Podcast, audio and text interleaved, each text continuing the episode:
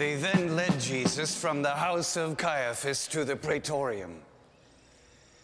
They did not go into the praetorium themselves, or they would be defiled and unable to eat the Passover.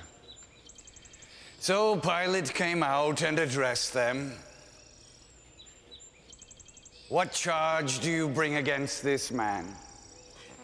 If he were not a criminal, we would not be handing him over to you. Take him yourselves and try him by your own law. We are not allowed to put a man to death. This was to fulfill the words Jesus had spoken, indicating the way he was going to die. So Pilate went back inside the praetorium and called Jesus to him.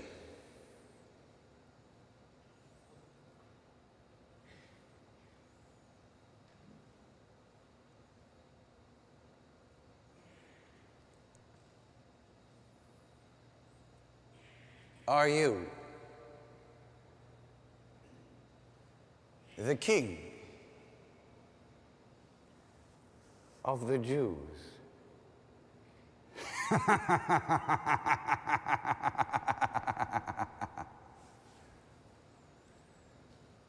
Do you ask this of your own? Or have others spoken to you about me? See here, am I a Jew? It is your own people and chief priests who have handed you over. What have you done?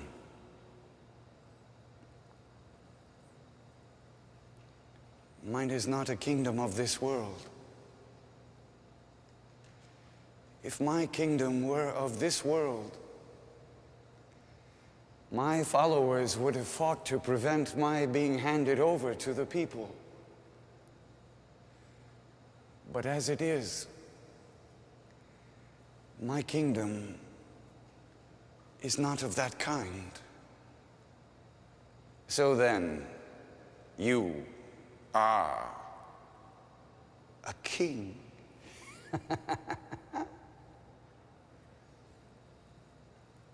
it is you who say it. Yes, I am a king. I was born for this. I came into the world for this to bear witness to the truth. And all who are on the side of truth listen to my voice.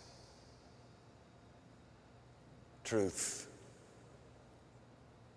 Truth.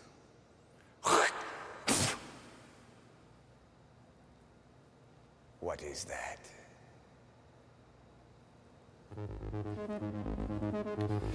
So Pilate went outside to address the people. I find no case against this man, but according to a custom of yours, I should release one prisoner at Passover. Do you want me to release the king of the Jews? Not this man, Barabbas! Barabbas was a brigand. So Pilate had Jesus taken away and scourged. The soldiers came and twisted thorns into a crown, which they placed upon his head. They took a purple robe and they draped it upon him. They kept coming up to him saying, Hail, King of the Jews. And they slapped him in the face.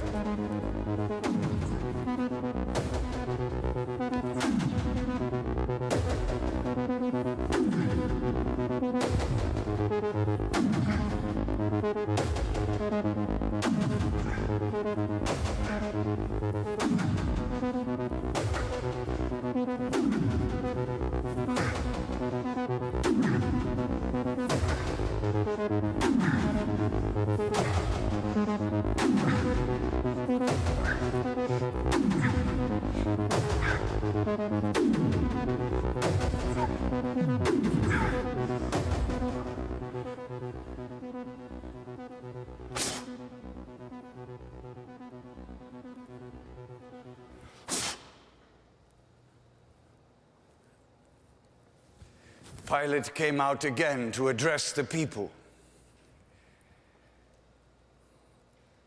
Look, I am going to bring him out to you to let you see that I find no case. Jesus then came out wearing the purple robe and the crown of thorns. Ecce homo. Here is the man.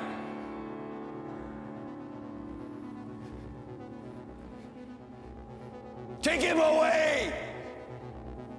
Take him away! Crucify him! Take him yourselves and crucify him. I find no case. We have a law, Pilate. And according to that law, he ought to die because he has claimed to be the Son of God. When Pilate heard this, his fears increased. Re entering the praetorium, he called Jesus to him.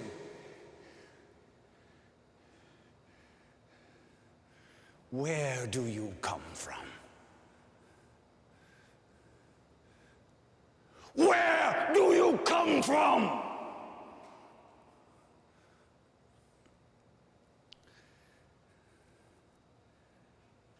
Are you refusing to speak to me?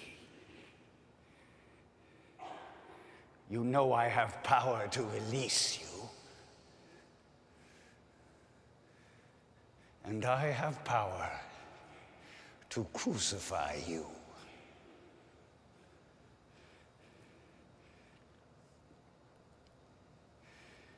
You would have no power over me if it had not been given you from above.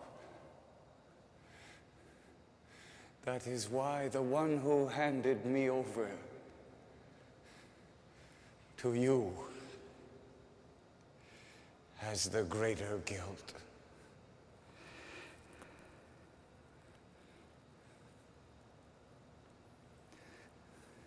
From that moment, Pilate was anxious to set him free. But the people shouted, If you set him free, you are no friend of Caesar's. Anyone who makes himself king is defying Caesar.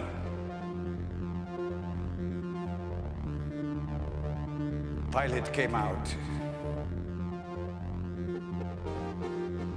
and seated himself on the chair of judgment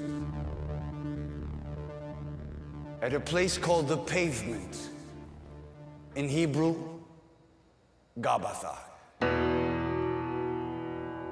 It was Passover preparation day, about the sixth hour. Jesus then came out. Here is your king.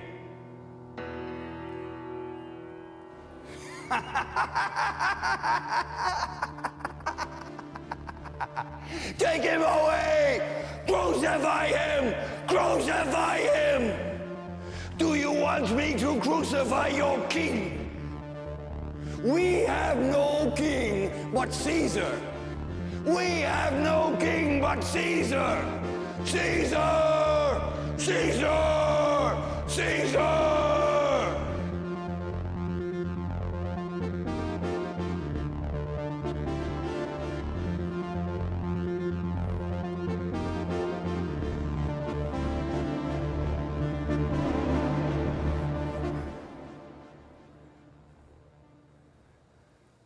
So, in the end,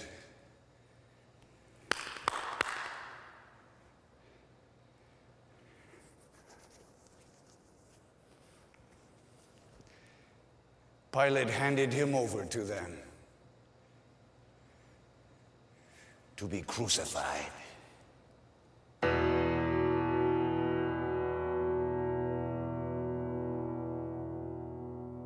Pontius Pilate. What an interesting historical figure that will forever be remembered as the one who condemned Jesus to death. And how interesting that history would bring the meeting of these two people, Pilate and Jesus, together. Two men who stood a world apart from each other. Pilate certainly represented, on the one hand, the kingdom of this world as the leader of the Roman Empire in that Judean territory. And Jesus, on the other hand, obviously representing the kingdom of God. Pilate had a great love of power, and Jesus had a great power of love. Pilate, of course, wanted to be politically correct, did everything to take a public poll and follow the, the wishes of the public opinion. Jesus, on the other hand, only wanted to know his Father's will and gave himself to accomplish that. And what separated these two men was Jesus' willingness to sacrifice himself. And that always will lead anyone to the cross, as it certainly led Christ to that place. And that's what determines a real follower of Jesus. Where do we stand? As we are pulled in both sides sometimes in this world to follow pressures or the opinion of others, to live in, by worldly values, or do we sacrifice ourselves to really follow Jesus and do everything we can, not to do what we want, but to do what God wants? That's the question. I mentioned how from the first day that I learned of my disease, I have learned to pray before the cross of Christ. And every day I try to pray before that cross. And I have to tell you that I believe I have learned more meditating before the cross of Christ than I have in any book I have ever read. And one day I, I was asking the Lord about why is it that I have this disease? Why is it that I have to suffer? Why is it that this is going on in my life. Why, why, why? Have you ever asked those kinds of questions? And all I could hear in my mind was what Scripture had reported in Jesus saying to his disciples If you want to be my disciple, you must deny your very self, take up your cross, and follow me. And I remember thinking for a moment and then saying honestly to the Lord, how about if we go back to being just good friends? Because there's something in all of us that resists the cross and the sacrifice that life sometimes asks of us. It was then I realized that Jesus has many good friends, a church full of good friends, but not many followers. What do you think? To follow Jesus means to sacrifice your whole self, even if it means to lay down your life. I've been praying and trying to do that little by little, day by day, as I come before the cross to pray and offer myself with Jesus to the Father. And, one day I was praying and making this offering when someone here in the parish came up before this cross and knelt down next to me, put her arm around my shoulder, and said, and prayed, Dear God, please heal Father Jim and give me his cancer. I was incredulous. As I looked to her and back to the Lord, I prayed, Lord, if she insists. Lord, hear our prayer.